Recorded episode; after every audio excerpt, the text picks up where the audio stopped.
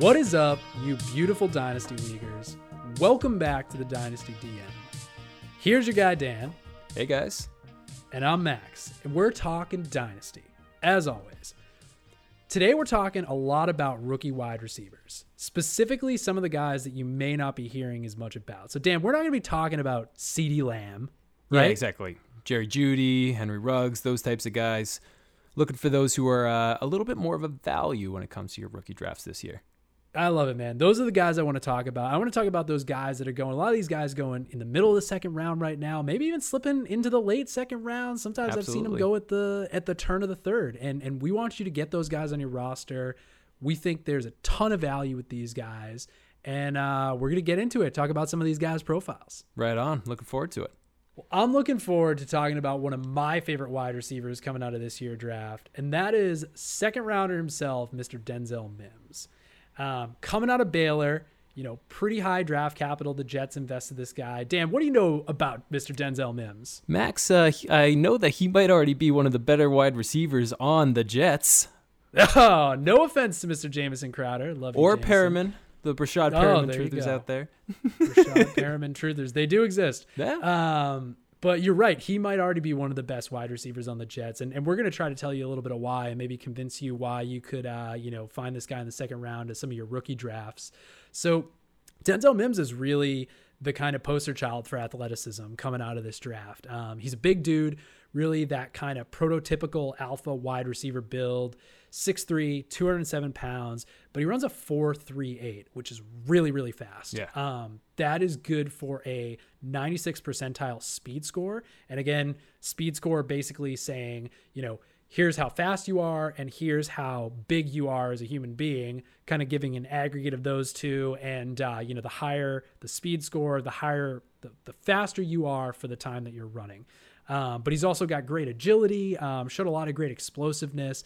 And one of the metrics that I know Dan and I really like to look at is is breakout age. And he posted a 67th percentile breakout age, which is you know not amazing, but certainly above average. And uh, you know, Dan, maybe you can talk a little bit about breakout age, what it is, and why we think it's important. Yeah, absolutely. So breakout age is something that we are, are pretty keen on. Uh, just because it helps uh, for a little bit of age adjustment when it comes to overall production. Uh, when we talk about dominator, for example, that's a term that we use, which is basically a player's market share of the team that they have uh, for that year. And so, what breakout age allows you to do is uh, have that age adjusted production measurement uh, for how a player, especially a younger player, how quickly may they make their mark uh, in comparison to some of the other season players that are on that team. So uh, it's the ability to look at when they gain uh, 20% or more uh, dominator score um, for that particular year, and that kind of marks when they were able to make their earliest impact on that team, uh, and allows you to be able to compare um, when they were first coming in, what the opportunity was that they had and what they did with it at that time. So those who do it earlier in their careers, uh, it's more impressive, right? Because they're going up against uh, some sophomores, juniors, seniors, whatever it might be, uh, and being able to make that mark early, uh, which is a really uh, compelling stat to be able to use um, when you are looking at wide receiver profiles.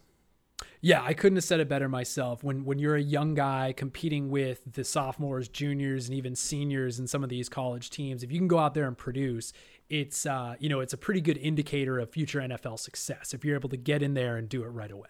Exactly, because that's the same thing you want to be able to see them do when they transfer over to the NFL. Is be able to, again, with vets on the team, be able to go in and make their mark. Uh, and it's a good indicator that the uh, player is able to do so. Exactly. So Denzel Mims has a good breakout age. Like I said, it's not incredible, but 67th percentile is definitely legitimate. Um, good breakout age you want to see there. And, you know, again, like we were just saying, you know, went over a thousand yards his true sophomore season. So he's has that early production on his resume. Um, you know, and even to just get into some of the nitty gritty of, you know, his last season before he came out, you know, he he was second in average depth of target. So something you'd love to see for wide receivers is them making plays down the field. Um, so we, in this class, Denzel Mims was second only to Tee Higgins, I think another receiver we both like and has Yep. you know been tossed around in that round of rookie drafts. Um, but he was downfield playmaker, you know, showing that he's not just the guy getting bubble screens and taking it to the house like, uh, you know, Corey Coleman was accused of doing, another former Baylor superstar.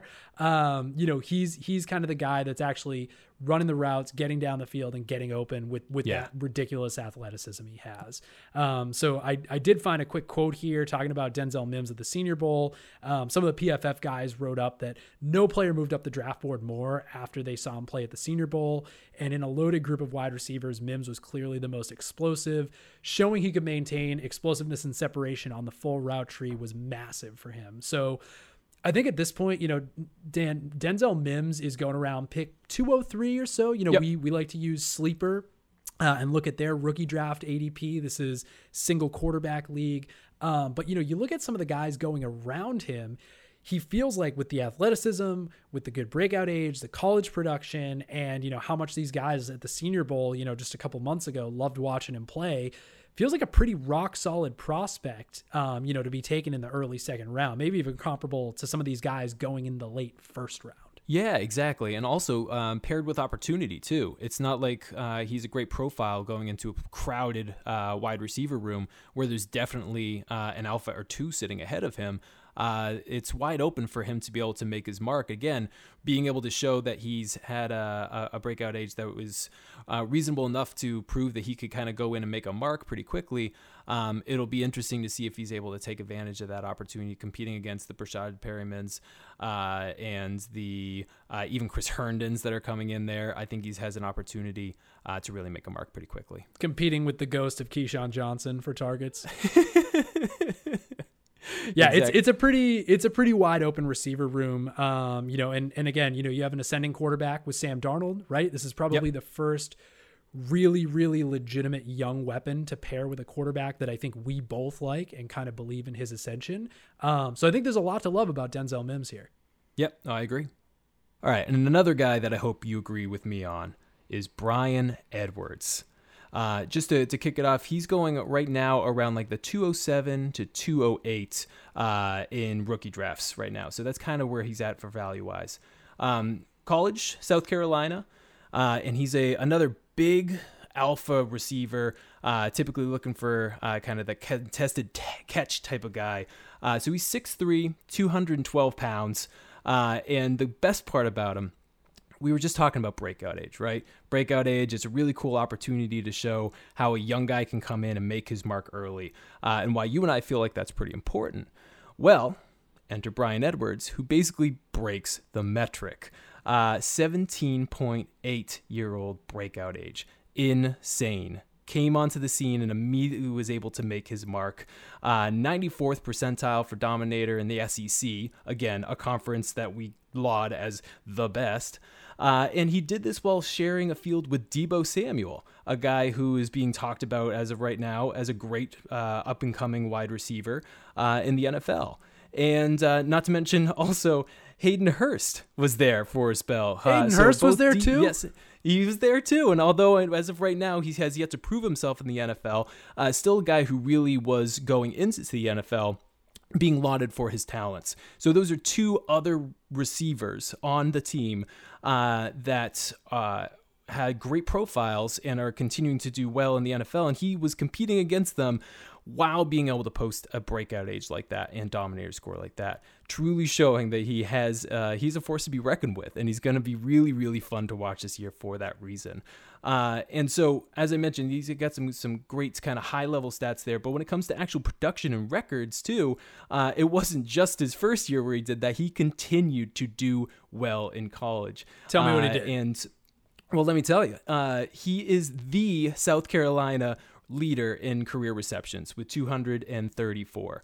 Uh, but yeah, I can see you being like, okay, well, that's just his school. That's third best in SEC history. Uh, you want to look at career receiving yards? 3,045.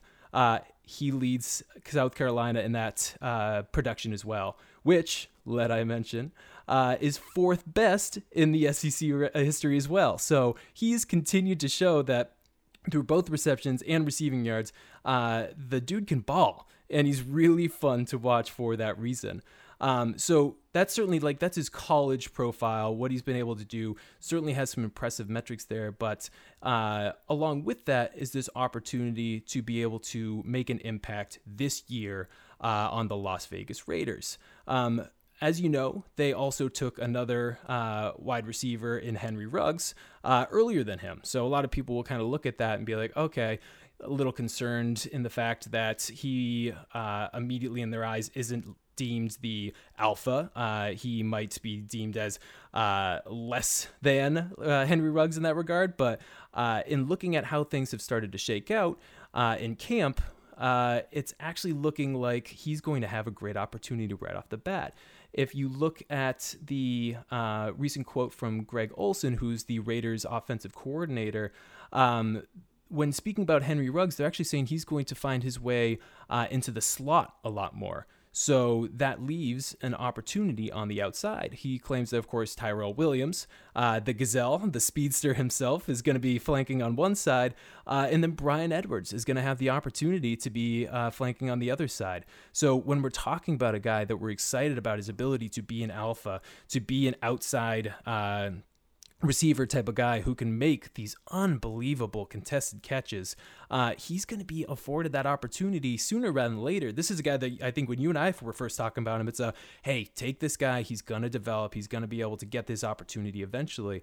Uh, but the way that they're talking about using him, I think they're starting to see him really kind of spring to life early. Uh, in what has been already a pretty limited offseason. So he's going in, he's making his mark. Uh, he fell a little bit in the draft earlier before because he had uh, an injury and was unable to perform at the combine. And we see that time and time again. Someone's not going to be able to go and do that, and they fall in the drafts accordingly. Uh, Bryan Edwards, uh, I think, realized he needed to make up and make up quick, and he's starting to make a good name for himself. Max, I know, of course, I'm uh, I'm talking to you off about a guy that uh, I love, but you love him too. anything in particular that you're really excited about with Bryan Edwards coming into the season? Oh man, I know we could talk about Bryan Edwards for days. Um, you know, I love a lot of the stuff that you just laid out there. You know, again, we we talk about the SEC, so you put all those numbers in this context, um, playing against the hardest hitting defenses in you know outside of pro football. Um, it's super impressive. You know, shared a field with highly drafted pass catchers in Deebo and Hayden Hurst, breaking records. I mean, I made you double check that stat when we were doing our homework on Bryan Edwards because I was like, listen, I know he's good, but there've been some great wide receivers over the years in the SEC. So, third best in receptions and fourth best in receiving yards is absolutely ridiculous. Um, like you said about the uh, I went to say Oakland. Like you said about the Las Vegas thing. hey, listen, old habits die hard, man. Hey, seriously, um, it'll take a while like you said about the Las Vegas Raiders, there's a ton of opportunity there. You know, I don't think Derek Carr is, you know, the quarterback that anybody starts off the uh, so who are the best QBs in the NFL conversation with, but he's definitely a very competent player, um, and he's shown great accuracy in the short and medium areas of the field. So the thing is, Dan, when you turn on the film with Bryan Edwards, contested catches is an understatement. You go watch this guy play, dial up any game, and he's making ridiculous circus Odell Beckham level catches. Seriously. Over defenders, between defenders. Like you said, the guy can ball. Um, so seeing him go to that offense and knowing that, you know, they're going to send the speedster Ruggs out of the slot on, you know, slants, fades, get him deep, stretch the field, right? Edwards is there to clean up over the middle and on the outside. I mean, if I'm Derek Carr, I, and and I need to pick up four yards on third down, I'm throwing the out route to Bryan Edwards because I know he's going to catch it. Um, exactly. So there's just a lot of stuff to love here. Historic breakout age. Dan, I'll give you a quick on the spot quiz question. Any other notable wide receivers that actually made it a couple years in the NFL that you can think of that had a hundredth percentile breakout age? I can only think of one. Ah, uh, you know what? It put me on the spot, but I don't know if I could. Lay it on me. Who are we talking about? We'll double check this after, but Donte Moncrief, I'm 99.9% sure, is the only wide receiver I've seen with a breakout age like that. There we go. No, so I, that's uncommon whether they succeeded or failed. You're not going to find a lot of them. Moncrief is the only one that I think I've come across that had a breakout age that ridiculous that even stuck around in the NFL. But exactly. all the other guys, their profiles did not look like what Bryan Edwards looks like. The guy's no. an animal. He's he's that physical alpha X wide receiver prototype, like you mentioned. And you know, I think the black box missing the athleticism um, is a big thing. I think that's the reason he's slipping in rookie drafts, and I think that's the reason we're telling everybody at home to maybe trade up from the early third round or maybe trade down, you know, from the early second round, pick up some extra value and go get yourself a guy that I think we both believe should be going maybe late first round. Yeah, exactly. It seems like people are starting to catch on. So this is one you'd probably have to hop on uh, if you have drafts right now. Uh, hopefully, be able to capitalize on some of that value. But uh, he's just someone that I easily feel like will outperform his ADP. Uh, because as you said, that that drop in the draft um, that certainly helps him right now from a value standpoint. But I think the kid's gonna be playing on it with a chip on his shoulder now, knowing that he uh, very well and plenty have said could have and should have been a first round pick. Uh, and being able to go out there with something to prove. So really excited to see what he does with that. I know we've been waiting a while to talk about this guy, and then boom, that's the sound of the Bryan Edwards flag planted, man. Yep, exactly. Hopefully, uh, hopefully everyone can look back and know that we've been uh, on this train for uh, for quite some time. So Dan, there's another guy that uh, that I think we need to start a hype train for, and and I, I want to talk about another guy that's that's going in that same Bryan Edwards range, right? This guy's yep. going around the two five, two six, and uh, that's Laviska Shenault out of Colorado.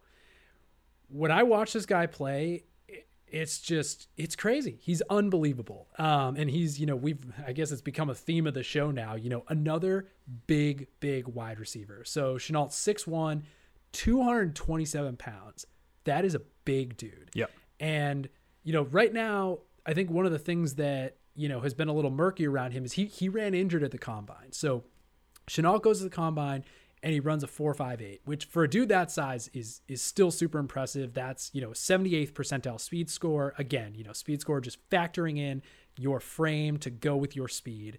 Um, so the thing is dan i think he's even faster than that. So st- all these stories came out after the combine and said you know he had to leave the combine. He could only do the 40 because of a core muscle injury. Um, dude, sometimes I stretch too hard and, and I can't even, you know, I could never run a 40 yard dash. Okay. So to run a 40 yard dash when you're about to have surgery on your core seems crazy to me. Yeah. So no. this is really my way of saying that he ran a 458. I already think that's super impressive and the speed score metric does too. I think he's even faster. What what if that what if that, you know, injury wasn't there and he ran a 4-5 flat? You yeah. Know, I think we're talking a, about a totally different story here. So I think the injury thing clouded it a little. Um, but you know, this guy just has the production in college. You know, you you watch him play. Dan, what did I when, when I started digging into Laviska? What did I text you? Do you remember what I said when I, do. I started digging into this? I guy? do. I believe you said he is going to be a problem, a problem for defensive coordinators. He is. He's a nightmare. Uh, you go watch the Colorado offense, right? It's not like they, you know, it's not like they have playmakers crawling all over the field. Like Shenault was the guy. He was crushing it in the receiving game, um, and he was super versatile as a runner too.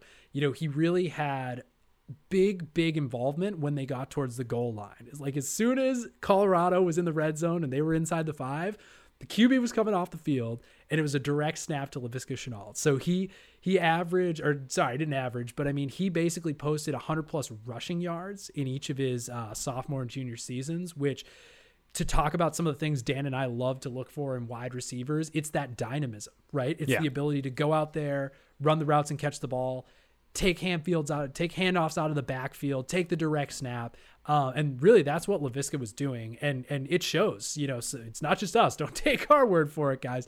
Six weeks into this guy's sophomore year, he was Pro Football Focus's highest rated wide receiver in the country. In the country. So this guy getting it done you know, true breakout sophomore season again, you know, goes over a thousand yards. Um, and to break out like that in your second year is no joke. So, you know, again, early adjusted production, you've seen a lot from him.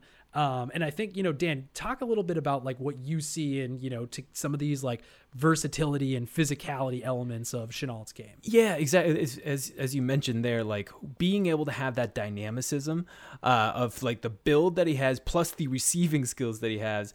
Um, you'll often see that uh, he kind of gets comped to like Cordarrelle Patterson. And I think you and I both agree like Shenault is way better uh, than Cordero uh, Patterson, especially when it comes to being a polished receiver, right? Like you could be a big Yes. body dude like that that gets put out at wide receiver, uh, and it's going to make defenses think at time. But if they know you're going to drop the ball every time, they're you, eventually they're not going to pull uh, defenses a certain way because they know you're really just there as kind of a, a one trick pony. Um, that's where we feel like Laviska's different because he has uh, better hands and really has the ability to, when the ball is in his hands, create yards after the catch. Uh, I think that's a huge thing that he's going to be able to put out there, which is going to be so different um, from like DJ Chark and some of the other guys that are on the team too.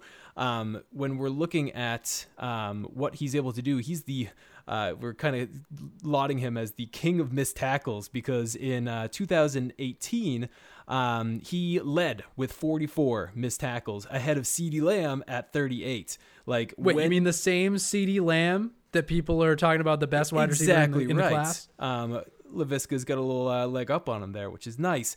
Uh, really being able to show, like, you put it in his hands, he's able to make something happen. Uh, and that skill set just doesn't exist uh, as much uh, on the rest of the uh, Jacksonville Jaguars team. So knowing he's got a skill set that just really um, sometimes hard to find in such a, a really cool dynamic player. Uh, you look at the wide receiver two job and where he's landed. And again, when we're talking about the opportunity for these guys, uh, besides DJ Chark, which I know you and I both you- we're big fans, we think he's going to do Love big DJ things. Chark. Um, but some of the other guys ahead of him with Dede Westbrook, who's mostly going to be end, ending up going into the slots.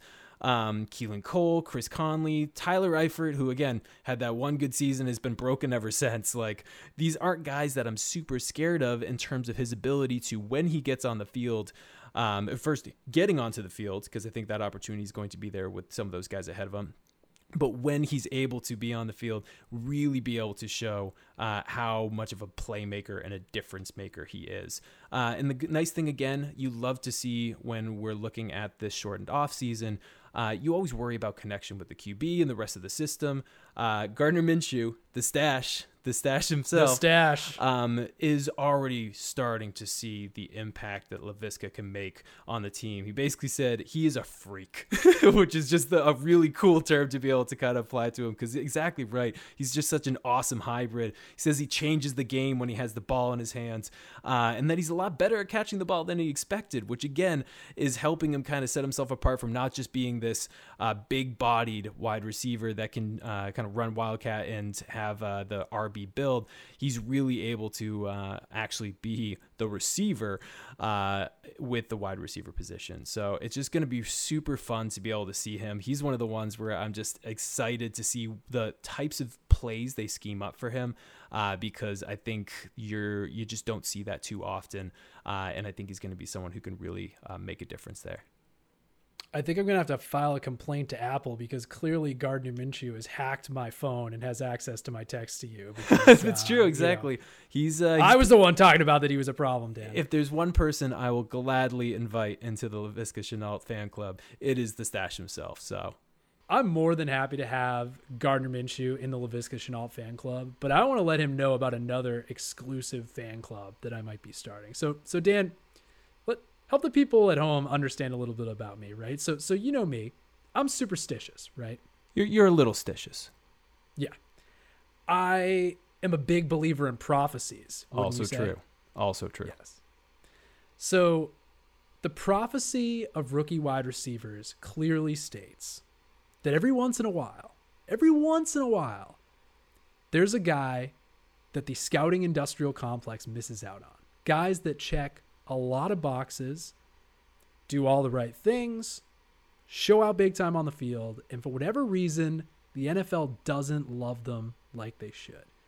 So, Dan, I want to talk a little bit about who I call the chosen undead from the prophecy, Mr. Tyler Johnson. Let's do Tyler it. Johnson, coming out of Minnesota, um, goes in the fifth round to the Bucs, and like I said, he checks a lot of boxes, and I I really do believe that once in a while the NFL guys get it wrong. And you know, Dan, you've done a great job talking about you know breakout age and why it's important, dominator rating and what it represents.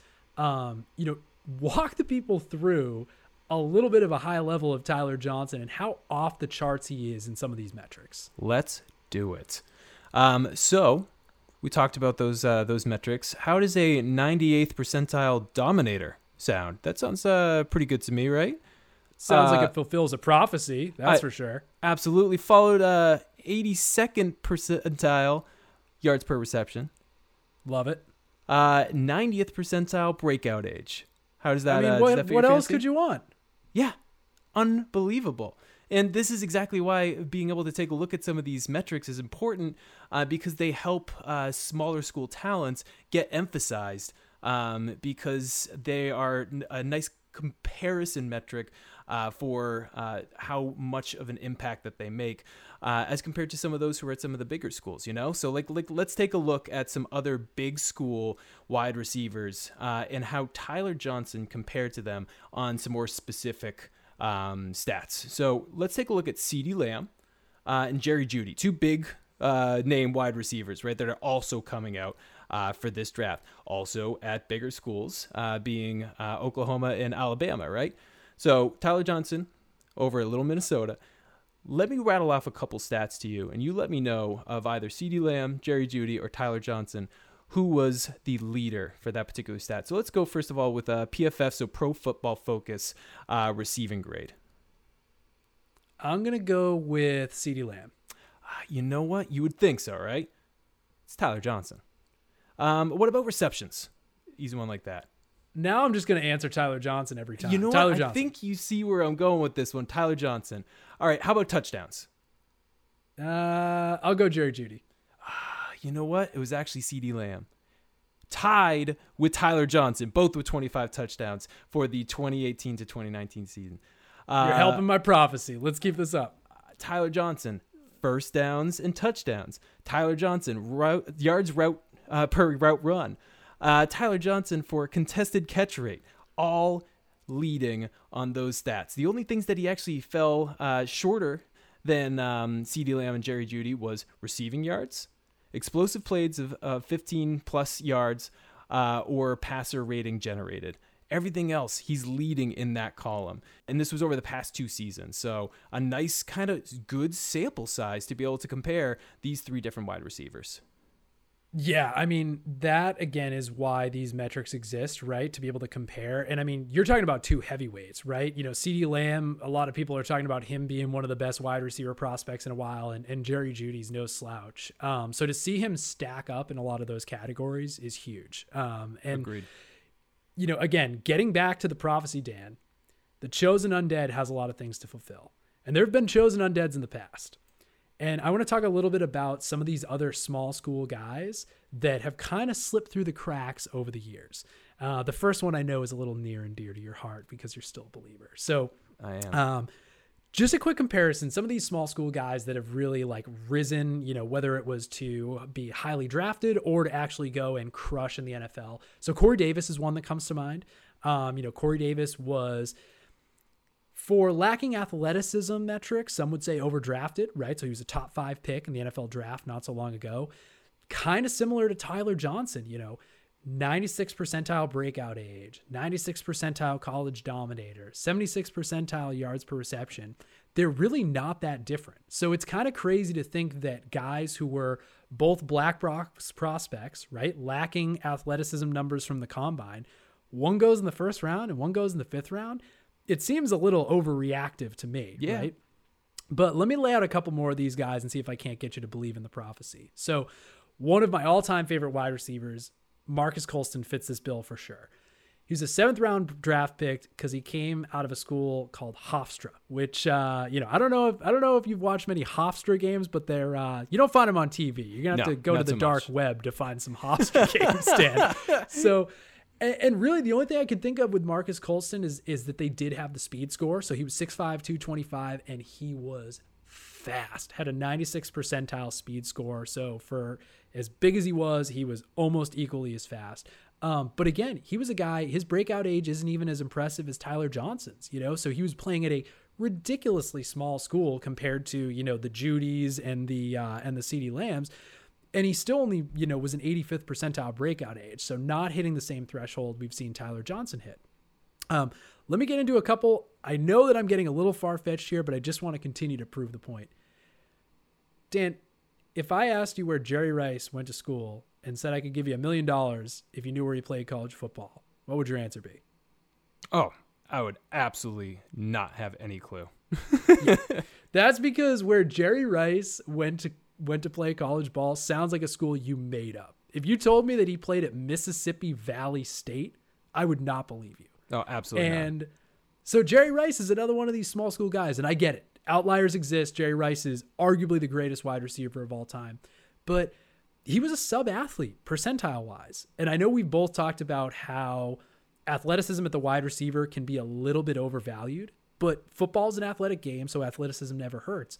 Jerry Rice, sub athlete by the percentiles, but still had a 90th percentile dominator, 80th percentile yards per reception, and only a 68th percentile breakout age, playing at Mississippi Valley State, where probably we could have both broken out at age I was 19. just going to say, I think we had just as good of a chance if that's the case.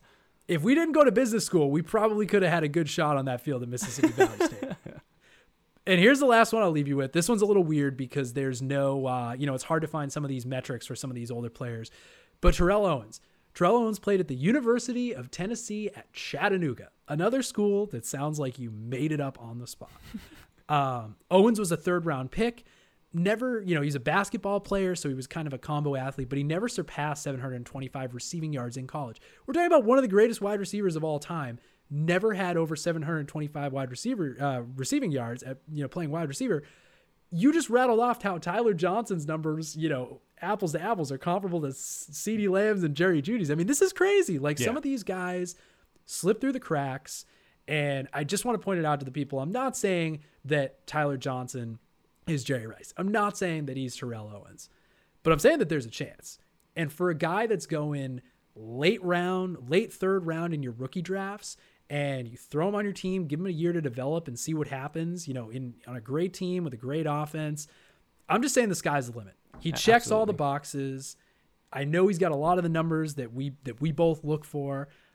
Dan, can I get you to buy into the prophecy? Can I get you to believe in Tyler Johnson, the chosen undead? I'm in, man. Get a football in this guy's hands. I want to see what he can do. Ah, I love it. I, I really think that he's one of those guys that once you get past the second round in your rookie drafts, you're shooting for upside. Why not shoot for the upside that this guy is Marques Colston? That this guy could be 60% of the player that Terrell Owens was. I mean, Yeah. why not take the chance? Exactly, because you're you're uh, when you're in that range, you're looking at a lot of guys um, where you're waiting like their immediate opportunity a little bit more. Um, why not also take a look at their profile and a guy uh, like Tyler Johnson, where you can clearly see uh, the dude can ball. Uh, take a chance on him because it seems like he could definitely pay dividends if he hits. All right, Dan. We started a bunch of fan clubs tonight. Um, gave a lot of people advice on, you know, some of these guys to target in the second round, maybe even the third round of their rookie drafts, and uh, gave a little hope to some of us who are still out there believing in the prophecies. So Exactly. I say we call it a night. Um, we'll come back with some more awesome stuff real soon. Dig into maybe some of the other rookies, polish up some of our rankings, and uh, you know, start looking ahead to what might be a very, very strange football season. This is true. But until then, this is the Dynasty DM. You stay classy, Dynasty Leaguers. Thanks for tuning in.